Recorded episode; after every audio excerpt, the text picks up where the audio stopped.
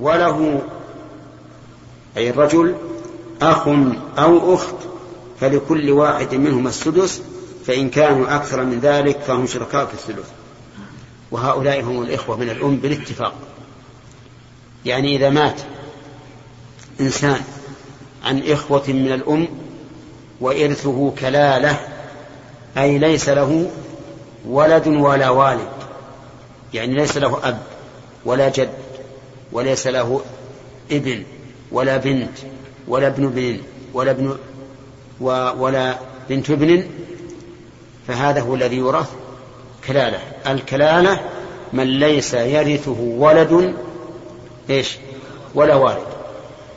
له إخوة من أم للواحد للواحد السدس والاثنين فأكثر الثلث. ولهذا قال فلكل واحد منهم السدس فإن كان أكثر من ذلك فهم شركاء في الثلث. ويستفاد من الآية الكريمة أن الأخت والأخ من الأم سواء في الميراث. لا يفضل الأخ على الأخت. بخلاف الأشقة أو لأب فإن للذكر مثل حظ الأنثيين. لأن إرث الإخوة من غير أم بالتعصيب وإرث الإخوة من الأم بالفرض.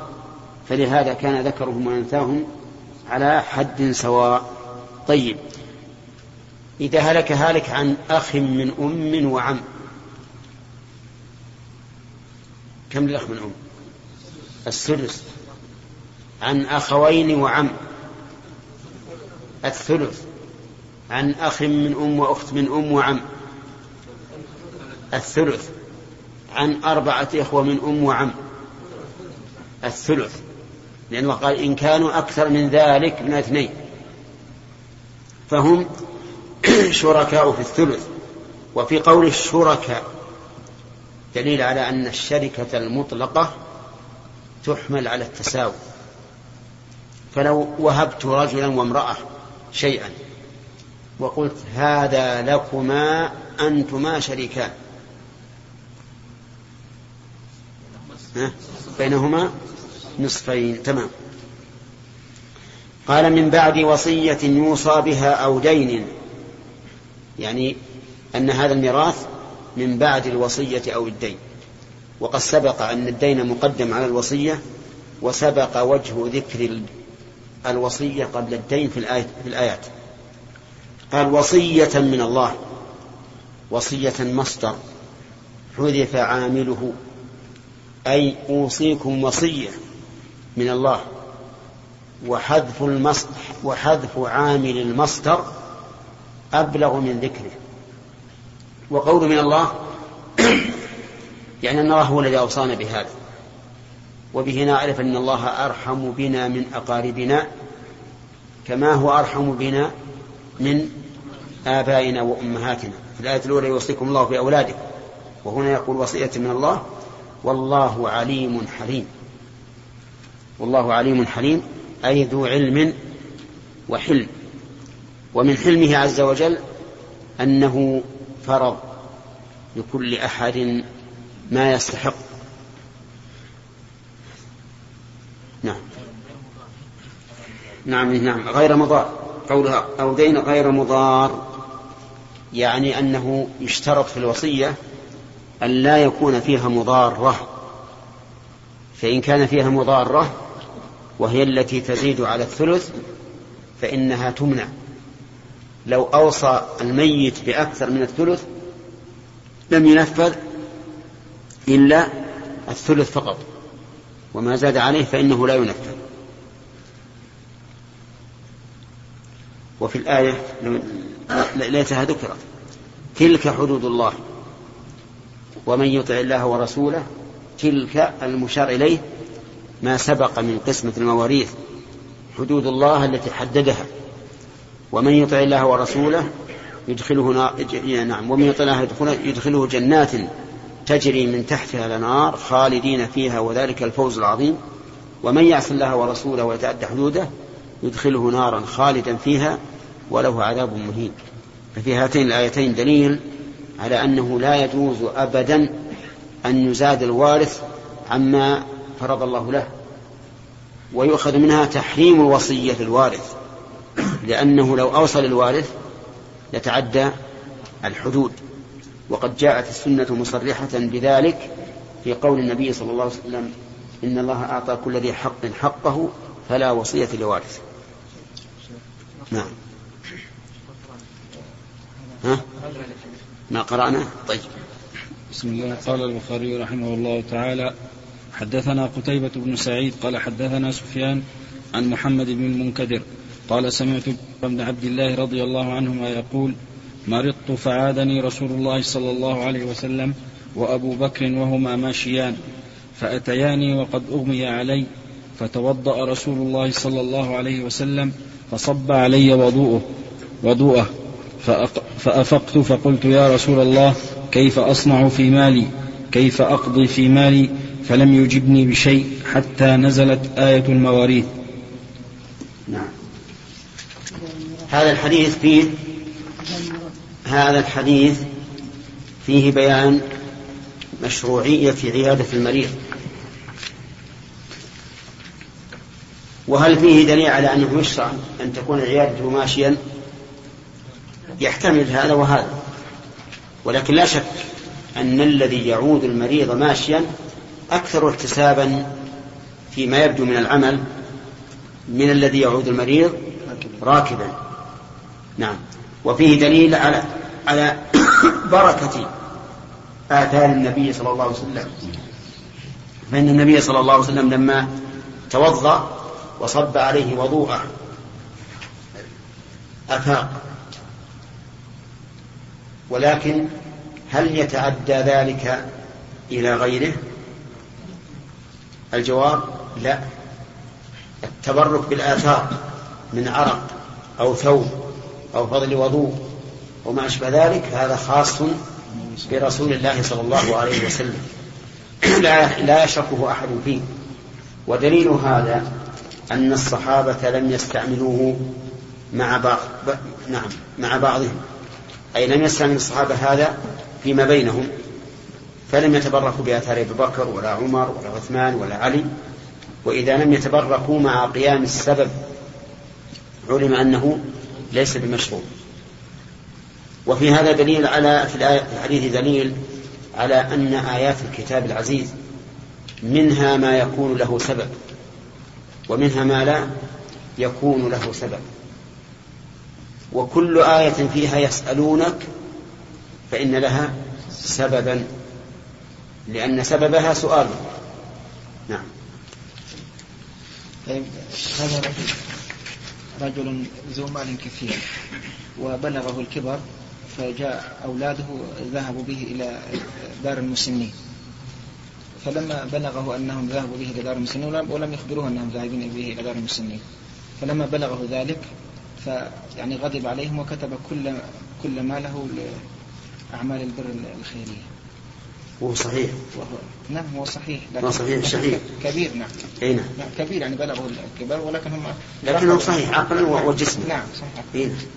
نعم. ينفذ. ينفذ كل المال نعم. لأن ما هذه ليست وصية. هذا وقف منجز أما لو أوصى به لم ينفذ إلا الثلث.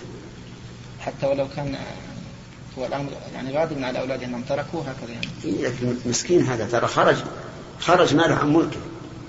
الآن ما يقدر هو ولا يسكن في بيته. إلا إذا كان قد استثنى. السكن في بيته فيسكن. لاحظوا هذا يا جماعة. إذا أوقف الإنسان شيئا فقد خرج عن ملكه. ما يتصرف فيه ولا بالسكن. إلا إذا استثنى. أن له مغله في حياته أو أن له السكن في حياته. والآن باقي في دار المسلمين حاليا. يعني نعم. يعني باقي في دار المسلمين حتى توفي. يبقى حتى يأتيه اليقين يعني بيته الذي فيه أولاد يعني يخرجون وقف متى موقف وقف يخرجون منه. نعم. هنا. معروف ان الوصيه لا ينفذ منها الا فقط لكن هل يأثم على وصيه مع انه لا ينفذ الا إيش تقول يا جماعة؟ ما مرت علينا. مرت علينا بالحديث يا محمد بن واصل مرت علينا بالفقه. قريبا يحرم أن يوصي بأكثر من الثلث لأن الرسول منع سعد بن أبي وقاص. منع. حتى وصل إلى الثلث وقال الثلث والثلث كثير. هنا. إيش؟ الرجل الذي يريد منع ابنائه من الميراث بين الرجل الذي طلق امراته في مرض الموت. الآن لو كان في مرض الموت ووقف ولها ووقف جميع ممتلكاته لم ينفذ إلا الثلث في مرض الموت.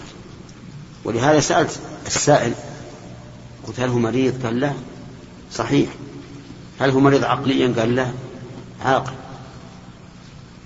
لو طلق زوجته وهو صحيح ثم مرض بعد الطلاق ومات ما ترث منه.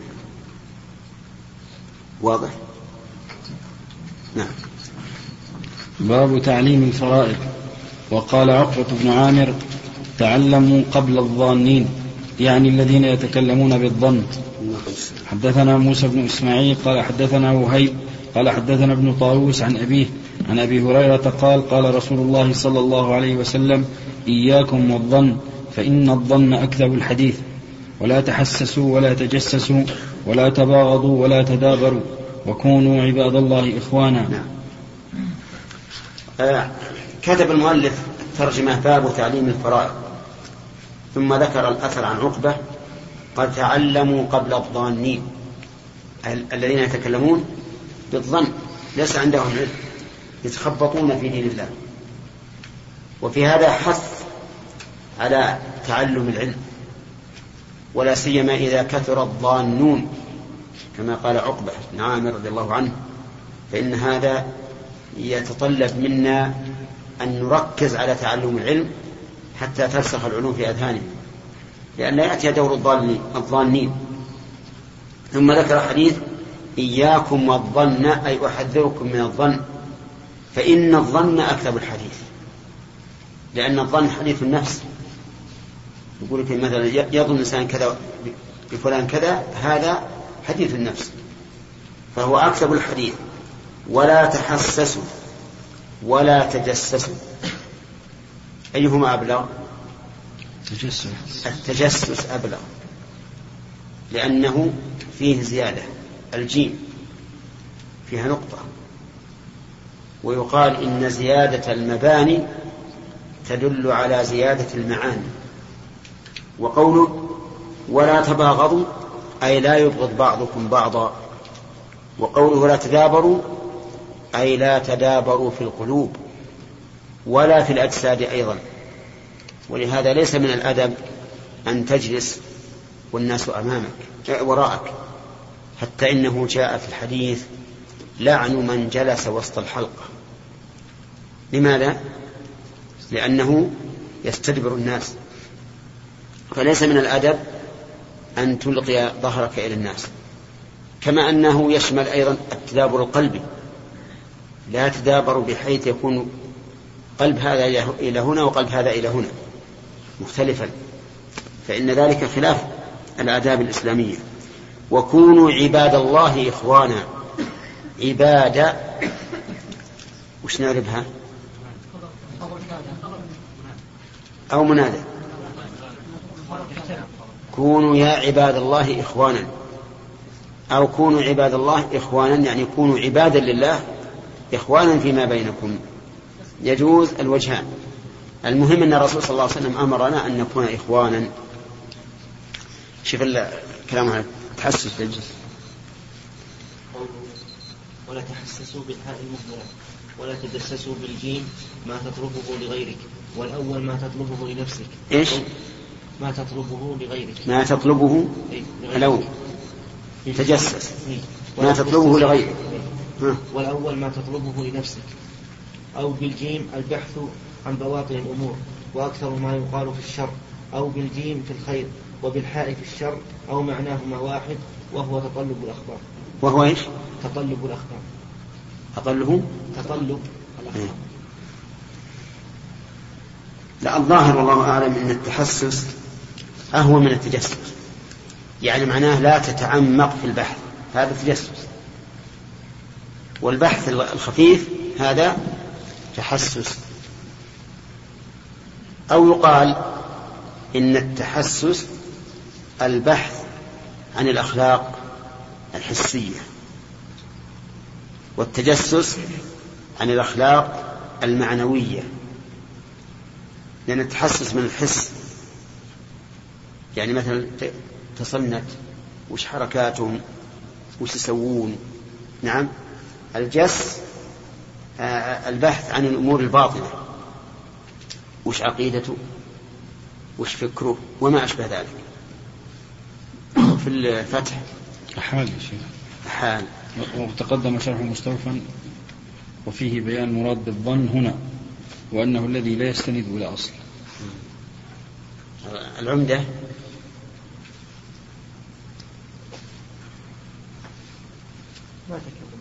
ما ذكر شيء؟ بس تكلم عن تعليم الفرائض نعم. نعم.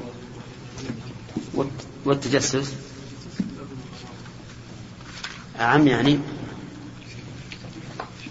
حتى التحسس التحسس من يوسف وأخيه يشمل البصر ما في شيء. قد يكون البصر أشد. لا الظاهر إن الظاهر لي والله أعلم أن التحسس البحث عن الأشياء الظاهرة المدركة بالحس والتجسس عن الأشياء الباطنة المدركة بالجس وجس النبض وما أشبه ذلك. وإذا قيل معناهما واحد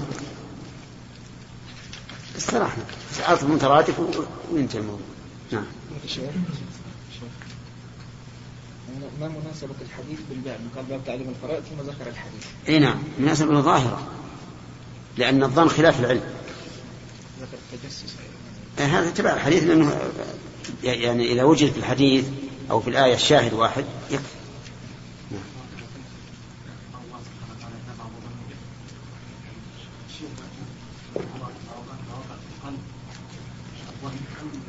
لا لا بعض الظن إثم إذا لم يبنى على قرائن. فما بني على قرائن ظاهرة فليس بإثم. لا الحديث غير حديث النفس. الحديث تحدث ولكن ما ما ترك إلى الشيء. والظن ترك إليه. نعم. نعم.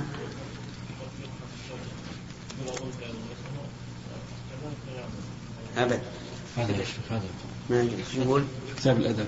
نعم. قوله ولا تحسسوا ولا تجسسوا إحدى الكلمتين بالجيم والأخرى بالحاء المهملة وفي كل منهما حذف إحدى التاءين تخفيفا وكذا في بقية المناهي التي في حديث الباب. والأصل تتحسسوا قال الخطابي معناه لا تبحثوا عن عيوب الناس ولا تتبعوها. قال الله تعالى حاكيا عن يعقوب عليه السلام اذهبوا فتحسسوا من يوسف وأخيه. وأصل هذه الكلمة التي بالمهملة من الحاسة إحدى الحواس الخمس وبالجيم من الجس بمعنى اختبار الشيء باليد وهي إحدى الحواس فتكون التي بالحاء أعم. وقال إبراهيم الحربي هما بمعنى واحد وقال ابن الأنباري ذكر الثاني للتأكيد كقولهم بعدا وسخطا. وقيل بالجيم البحث عن عوراتهم وبالحاء استماع حديث القوم. وهذا رواه, رواه هذا الأوزاعي يشبه ما قلنا؟ هذا يشبه ما قلنا؟ إن الجيم للأخلاق الباطنة والحال ما يدرك بالحس نعم. وهذا رواه الأوزاعي عن يحيى بن أبي كثير أحد صغار التابعين وقيل بالجيم البحث عن بواطن الأمور وأكثر ما يقال في الشر وبالحاء البحث عما يدرك بحاسة العين والأذن. ورجح هذا القرطبي وقيل بالجيم تتبع الشخص لأجل غيره وبالحاء تتبعه لنفسه وهذا اختيار ثعلب. ويستثنى من النهي عن التجسس ما لو تعين طريقا إلى إنقاذ نفس من الهلاك. نعم هذا في الأدب؟ صفحة كم؟ أو راح. 485 الجزء؟ من الحاشية. نعم. باب قول. نعم باب قول النبي صلى الله عليه وسلم أنفع للأمة الشباب أو الشيوخ إيش؟ أيهما أنفع للأمة الشباب أو الشيوخ إيه. لا يقوم كل واحد منهما إلا بالآخر فالشباب عندهم قوة قوة العزم والنشاط والشيوخ عندهم الحكمة والتأني فإذا اختلط هذا بهذا نجحت الأمور. وإذا ركن إذا وكل الأمر إلى الشيوخ لا سيما في شيوخ اليوم. شيوخ اليوم أنتم تعرفون أن الإسلام مر عليه فترة قبل عشرين يوم آه عشرين سنة أو أكثر مر عليه فترة فتور للغاية. جدا. ثم الآن بدأ والحمد لله ينشط. لو رجعنا إلى الشيوخ اللي كانوا بالأول شباب وعاشوا على ذلك الفتور ما استقام شيء.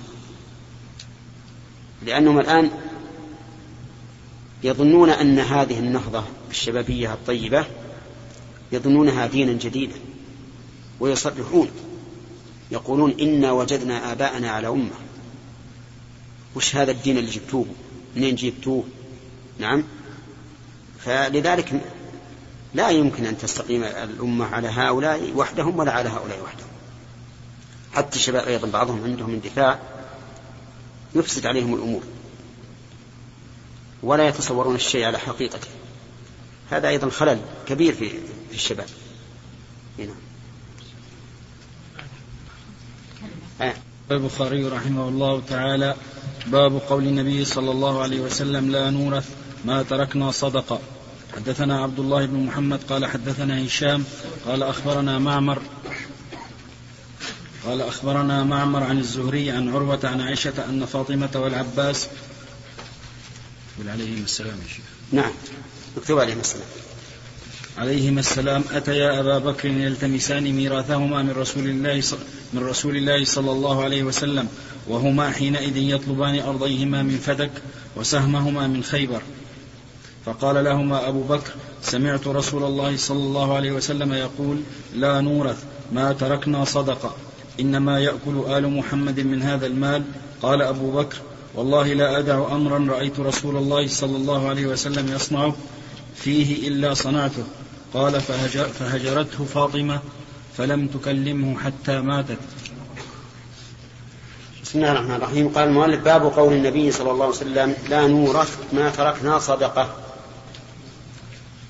لا نورث الضمير يعود إلى الأنبياء كما جاء في لفظ آخر إن معاشر الأنبياء لا نورث. وقوله ما تركنا صدقة ما اسم موصول مبتدع. وصدقة خبر مبتدع. يعني لا نورث كما يورث غيرنا. فما تركناه من المال فإنه صدقة. أما ما تركه غيرهم فإنه يكون للورثة. ولكم نصف ما ترك أزواجكم وما أشبه ذلك. وقوله لا نورث ما تركنا صدقة حكمة ذلك ظاهرة. حكمته ظاهرة جدا لأن الأنبياء لو ورثوا لكان يظن الناس أنهم ادعوا النبوة من أجل تكديس الأموال حتى تورث من بعدهم. ولكن منع الله تعالى ذلك وجعل ما تركوه صدقة. وأما تحريف الرافضة لهذا الحديث حيث قالوا إن, إن, إن معنى الحديث لا نورث الذي تركناه صدقة حرفوه لفظا لينحرف معنى. لأنه إذا قالوا لا نورث ما تركنا صدقة يعني لا نورث الذي تركناه صدقة بل يتصدق به. لو كان الأمر كذلك فأين خصيصة الأنبياء؟ كل ما يتركه الإنسان صدقة فإنه لا يورث يتصدق به إذا خرج من الثلث. فإذا كان الأمر كذلك لم يكن بين الأنبياء فرق. ثم إن هذا التحريف مخالف لما كان عليه الصحابة رضي الله عنهم. ولا شك أن فهم أبي بكر وعمر وعثمان وعلي وابن مسعود وابن عباس وغيرهم أسد من فهم هؤلاء. أسد من فهم هؤلاء. وأما ما جرى لفاطمة رضي الله عنها فإنه من من من الاجتهاد الذي نرجو الله تعالى أن يعفو عنها به حيث هجر هجرت أبا بكر رضي الله عنه. وليس أهلا لأن يهجر لأنه خليفة أبيها. ولكن هذا من الاجتهاد الذي إن أصابت فيه فلها أجران وإن أخطأت فلها أجر واحد. ونحن نشهد الله وملائكته وجميع خلقه أن الصواب مع أبي بكر رضي الله عنه ومع بقية الصحابة. ثم قال وأتى به المؤلف رحمه الله هنا في باب الفرائض ليبين أن آيات الفرائض العامة مخصوصة بهذا. مخصوصة بهذا. بإيش؟ بأن ما تركه النبي صلى الله عليه وسلم لا يورث كما يورث سائر الناس. عرفتم؟ فيكون هذا من باب تخصيص الكتاب بالسنة. وتخصيص الكتاب بالسنة كثير يعني ليس غريبا أن ترد النصوص عامة في القرآن ثم تخصصها السنة. ثم ذكر المؤلف حديث عروة عن عائشة أن فاطمة والعباس عليهما السلام أتيا أبا بكر وقوله عليهما السلام هذا لعله من النساخ وليس من البخاري رحمه الله لأن قول رضي الله عنهما أفضل من قول عليهما السلام لأن الرضا فيه سلام وزيادة والسلام فيه نفي المكروه فقط بخلاف الرضا. فإنه يثبت أمرا زائدا على السلام. نعم. أتيا أبا بكر يلتمسان ميراثهما من رسول الله صلى الله عليه وسلم. لأن فاطمة بنته والعباس عمه. البنت لها النصف. والزوجات لو فرض يورث له لهن الثمن. والباقي العصبة. والعباس عم أقرب من علي بن أبي طالب وأولى بالميراث لو كان يورث. ولكن وهما حينئذ يطلبان أرضيهما من فدك وسهمهما من خيبر. فقال لهما أبو بكر سمعت النبي صلى الله عليه وسلم يقول لا نورث ما تركنا لا نورث قف. ما تركنا صدقة. هذا محل وقف لئلا يلتبس الأمر. لا نورث كلمة عامة. ما تركنا صدقة يعني يجب أن يكون صدقة لله عز وجل. إنما يأكل آل محمد من هذا المال. قال أبو بكر والله لا أدع والله لا أدع أمرا رأيت رسول الله صلى الله عليه وسلم يصنعه فيه إلا صنعته. أقسم رضي الله عنه. أولا شهد على رسول الله صلى الله عليه وسلم بما نعلم أنه صادق فيه. بأن الأنبياء لا يورثون. وأن ما تركوه صدقة. ثم أقسم أن لا يتجاوز ما مشى عليه النبي عليه الصلاة والسلام. كائنا من كان. ونحن نعلم أن قرابة الرسول عند أبي بكر أحب من قرابة أبي بكر لأبي بكر كما صرح به في الحديث هذا نفسه الطويل. ولكن هل محبة الرسول عليه الصلاة والسلام ومحبة آل الرسول تقتضي مخالفة ما شرعه الرسول أبدا. بل كلما ازداد الإنسان محبة للرسول عليه الصلاة والسلام ولآل الرسول فإنه يتبع منهجهم ويحذو حذوهم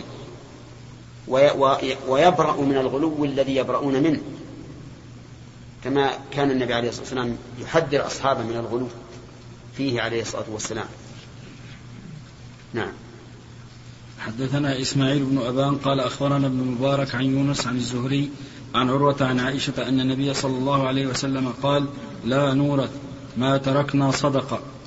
حدثنا يحيى بن بكير قال إذا روي هذا الحديث من من من, من حديث أبي بكر وابنته عائشة رضي الله عنها. كلاهما سمع النبي صلى الله عليه وسلم بهذا. نعم. حدثنا يحيى بن بكير قال حدثنا الليث عن عقيل عن ابن شهاب قال أخبرني مالك بن أوس ابن الحدثان وكان محمد بن جبير بن مطعم ذكر لي ذكرا من حديثه ذلك فانطلقت حتى دخلت عليه فسألته فقال انطلقت حتى أدخل على عمر فأتاه حاجبه يرفع فقال هل لك في عثمان وعبد الرحمن والزبير وسعد والزبير وسعد؟ قال نعم فأذن لهم ثم قال هل لك في علي وعباس؟ قال نعم قال عباس يا أمير المؤمنين اقض بيني وبين هذا.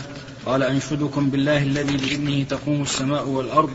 هل تعلمون أن رسول الله صلى الله عليه وسلم قال لا نورث ما تركنا صدقة يريد رسول يريد رسول الله صلى الله عليه وسلم نفسه فقال الرهط قد قال ذلك. فأقبل على علي وعباس فقال هل تعلمان, هل تعلمان أن رسول الله صلى الله عليه وسلم قال ذلك؟ قالا قد قال ذلك. قال عمر فإني أحدثكم عن هذا الأمر. إن الله قد كان خص لرسوله صلى الله عليه وسلم فيه خص رسوله في هذا الخير في يكون رسوله النسخة الثانية نعم. إن الله كان قد خص لرسوله صلى الله عليه وسلم في هذا الفيء بشيء لم يعطه أحدا غيره. فقال عز وجل ما أفاء الله على رسوله إلى قوله قدير. فكانت خالصة لرسول الله صلى الله عليه وسلم والله ما احتازها دونكم ولا استأثر بها عليكم. لقد أعطاكموها وبثها فيكم حتى بقي منها هذا المال. فكان النبي صلى الله عليه وسلم ينفق على أهله من هذا المال نفقة سنته ثم يأخذ ما بقي فيجعله مج مجعل مال الله يجعله بالراحة. ما صبح يا شيخ. لا بالراحة. يعني يقول ثم يأخذ ما بقي فيجعله. فيجعله مجعل مال الله فعمل بذلك رسول الله صلى الله عليه وسلم حياته. أنشدكم بالله. هل تعلمون ذلك؟ قالوا نعم. ثم قال لعلي وعباس أنشدكما بالله. هل تعلمان ذلك؟ قالا نعم. فتو فتوفى الله نبيه صلى الله عليه وسلم. فقال أبو بكر أنا ولي رسول الله صلى الله عليه وسلم. فقبضها فعمل بما عمل به رسول الله صلى الله عليه وسلم ثم ثم توفى الله أبا بكر فقلت أنا ولي رسول الله صلى الله عليه وسلم. ولي ما مكرر. عندي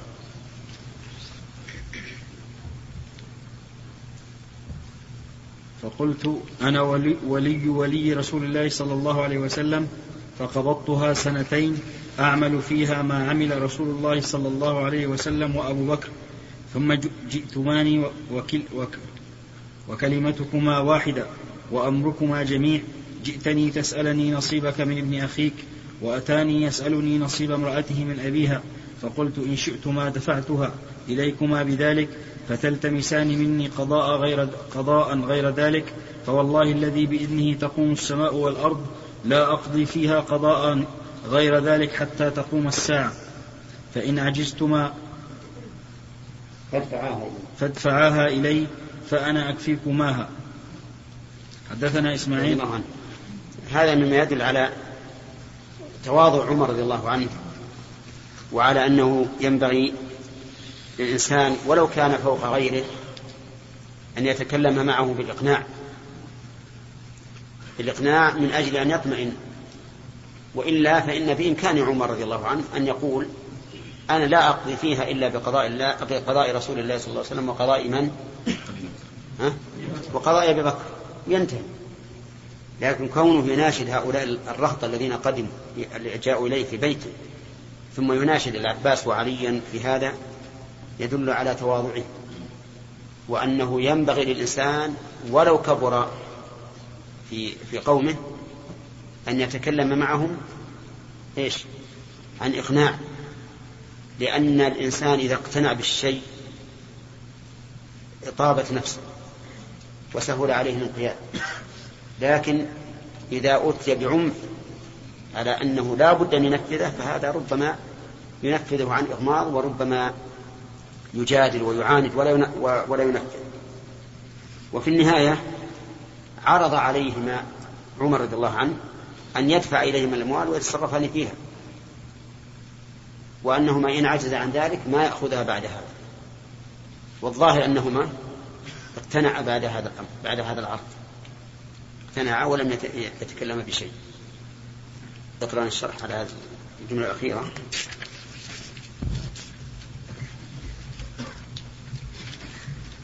أنه يمكن يحيل على ما سبق لكن ما شوف.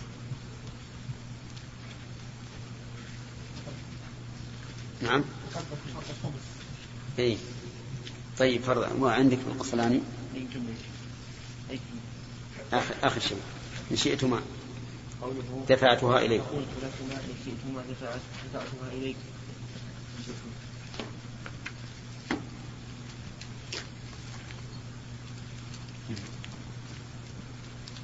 وقلت لكما إن شئتما دفعتها إليكما دفعت دفعتها إليكما بذلك. أي بأن تعمل فيها كما عمل رسول الله صلى الله عليه وسلم وأبو بكر.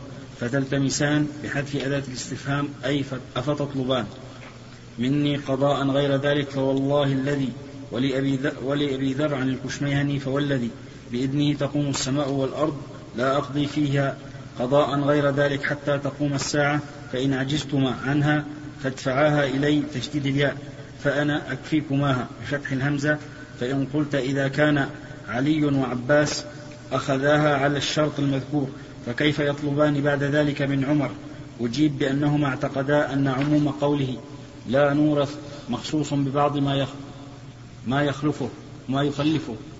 وأما مخاصمتهما فلم تكن في الميراث بل طلب أن تقسم بينهما ليستقل كل منهما بالتصرف فيما يصير إليه. فمنعهما عمر لأن القسمة إنما تقع في الأملاك وربما تطاول الزمان فيظن أنه ملكهما. قال الكرمان الكرماني وسبق مزيد لذلك في فرض الخمس. ما ما وضح هذا من من هذا؟ العيني.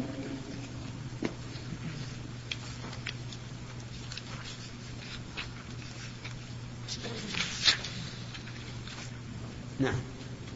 قال رحمه الله قال لا نورث. فإن كان سمعاه من النبي صلى الله عليه وسلم فكيف يطلبانه من أبي بكر؟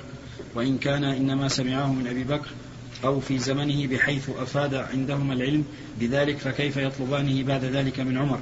والذي يظهر والله أعلم حمل الأمر في ذلك على ما تقدم في الحديث الذي قبله في حق فاطمة. وأن كل من علي وفاطمة والعباس اعتقد أن عموم قوله لا نورث مخصوص ببعض ببعض ما يخلفه ما يخلفه دون بعض. ولذلك نسب عمر إلى علي وعباس أنهما كانا يعتقدان ظلم من خالفهما في ذلك. وأما مخاصمة علي وعباس بعد ذلك ثانيا عند عمر فقال إسماعيل القاضي فيما رواه الدار قطني من طريقه لم يكن في الميراث إنما تنازعا في ولاية الصدقة وفي صرفه وفي صرفها كيف تصرف؟ كذا قال. لكن في رواية النسائي وعمر بن شبة من طريق أبي البختري ما يدل على أنهما أرادا أن يقسم بينهما على سبيل الميراث. ولفظه في آخره ثم جئتماني الآن تختصمان. يقول هذا أريد نصيبي من, من ابن أخي. ويقول هذا أريد نصيبي من امرأتي. والله لا أقضي بينكما إلا بذلك. أي إلا بما تقدم من تسليمها لهما على سبيل الولاية. وكذا وقع عند النسائي من طريق عكرمة بن خالد عن مالك بن أوس نحوه وفي السنن لأبي داود وغيره وغيره أراد أن أراد أرادا أن عمر يقسم هكذا يا شيخ. شو؟ أرادا أن عمر يقسمها لينفرد. أن عمر. أرادا أن عمر يقسمها لينفرد كل منهما بنظر ما يتولاه.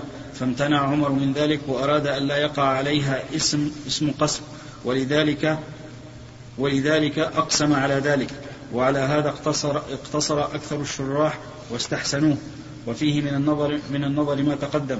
وأعجب من ذلك جزم بن الجوزي ثم شيخ ثم الشيخ محي الدين بأن عليا وعباسا لم يطلبا من عمر إلا ذلك مع أن السياق صريح في أنهما جاءاه مرتين في طلب شيء واحد لكن العذر لابن الجوزي والنووي أنهما شرح اللفظ الوارد في مسلم دون اللفظ الوارد في البخاري والله أعلم. وأما قول عمر جئتني يا عباس تسألني نصيبك من ابن أخيك فإنما عبر بذلك لبيان قسمة الميراث كيف يقسم؟ أن لو كان هناك ميراث لا أنه أراد الغض منهما بهذا الكلام. وزاد الإمام عن ابن شهاب عند عمر بن شبة في آخره فأصلح, فأصلح أمركم أمركما وإلا لم يرجع. والله إليكما. فقاما وترك الخصوم وأمضيت صدقة. وأمضيت فقام وترك الخصوم وأمضيت صدقة. وزاد شعيب في آخره قال ابن شهاب فحدثته به عروة فقال صدق مالك بن أوس. إنما سمعت عائشة تقول فذكر حديثا قال وكانت هذه الصدقة بيد علي منعها عباسا فغلبه عليها ثم كانت بيد الحسن ثم بيد الحسين ثم بيد علي بن الحسين والحسن بن الحسن ثم بيد زيد بن الحسن. وهي صدقة رسول الله صلى الله عليه وسلم حقا. وروى عبد الرزاق عن معمر عن الزهري مثله وزاد في آخره قال معمر ثم كانت بيد عبد الله بن حسن حتى ولي هؤلاء يعني بني العباس فقبضوها.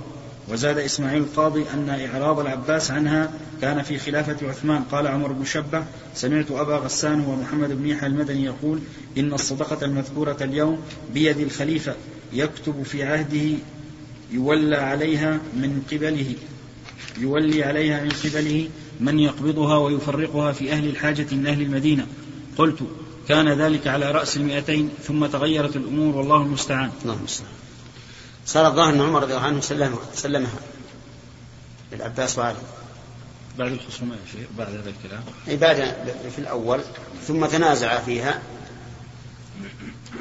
ثم جاء ثم قال لهم هذا الكلام. إذا كنتم تتنازعون آخذ منكم. اللهم الحمد لله رب العالمين وصلى الله وسلم على نبينا محمد قال البخاري رحمه الله تعالى حدثنا إسماعيل قال حدثني مالك عن أبي الزناد عن الأعرج عن أبي هريرة أن رسول الله صلى الله عليه وسلم قال لا يقتسم ورثتي دينارا ما تركت بعد نفقة نسائي ومؤنة عاملي فهو صدقة. طيب.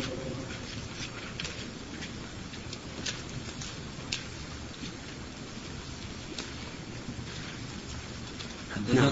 حدثنا عبد الله عبد الله بن مسلمة عن مالك عن ابن شهاب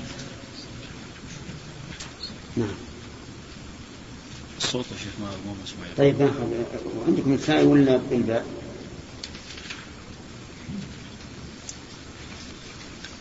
نسائي ولا بالباء؟ نسائي طيب هذا الحديث كالأول يدل على أن النبي صلى الله عليه وسلم لا يورث فقال لا يقتسم ورثتي دينارا ما تركت بعدي نفقة نفقة نسائي ومؤونة عاملي فهو صدقة ما تركت بعد نفقة نسائي ومؤونة عاملي فهو صدقة.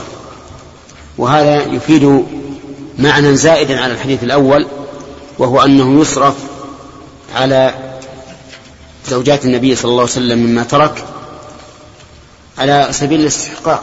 لا على سبيل الإرث. نعم. صوت أعطيك فيها حدثنا عبد الله بن مسلمة عن مالك عن ابن شهاب عن عروة عن عائشة رضي الله عنها أن أزواج النبي صلى الله عليه وسلم حين توفي رسول الله صلى الله عليه وسلم أردنا أن يبعثن عثمان إلى أبي بكر يسألنه ميراثهن. فقالت عائشة أليس قال رسول الله صلى الله عليه وسلم لا نورث ما تركنا صدقة. هذا كالأول. وفيه فضيلة عائشة رضي الله عنها حيث روت هذا الحديث الذي يحرمها من الميراث وأن الأمانة تجب مراعاتها ولو على نفس الإنسان. يا أيها الذين آمنوا كونوا قوامين بالقسط شهداء لله يا فؤاد ولو على أنفسكم أو الوالدين والأقربين. نعم. نعم. نعم. نعم. نفقة النساء للنساء لقربهن من الرسول صلى الله عليه وسلم ولأن الله منعهن من أن يتزوجن بمن بعده. والمرأة تحتاج إلى نفقة. وأما العامل فالظاهر أنه العامل على على ماله يعني يعطى بقدر أجرته نعم. المؤونة نعم هي النفقة باب قول النبي صلى الله عليه وسلم من ترك مالا فلأهله. حدثنا عبدان قال أخبرنا عبد الله قال أخبرنا يونس عن ابن شهاب قال حدثني أبو سلمة عن أبي هريرة رضي الله عنه عن النبي صلى الله عليه وسلم أنه قال أنا أولى أنا أولى بالمؤمنين من أنفسهم. فمن مات وعليه دين ولم يترك وفاء فعلينا قضاؤه ومن ترك مالا فلورثته هذا الحديث صريح في أن من ترك مالا فهو لورثته. والمال عند العلماء كل عين مباح النفع كل عين مباح النفع بلا حاجة. هذا المال. كل عين مباحة النفع بلا حاجة. فما لم يكن مباح النفع فليس بمال. وما كان مباح النفع للحاجة فليس بمال أيضا بل بد أن يكون مباح النفع لغير حاجة. وظاهر الحديث أن من ترك غير مال فليس لورثته ويحمل هذا على أنه ليس لورثته على سبيل التمليك أما على سبيل الاستحقاق فهو لهم بلا شك مثل أن يترك الميت كلب صيد فإن كلب الصيد ليس بمال لأنه لا يباع. ولكن من كان بيده فهو أحق به من غيره. أيها الإخوة.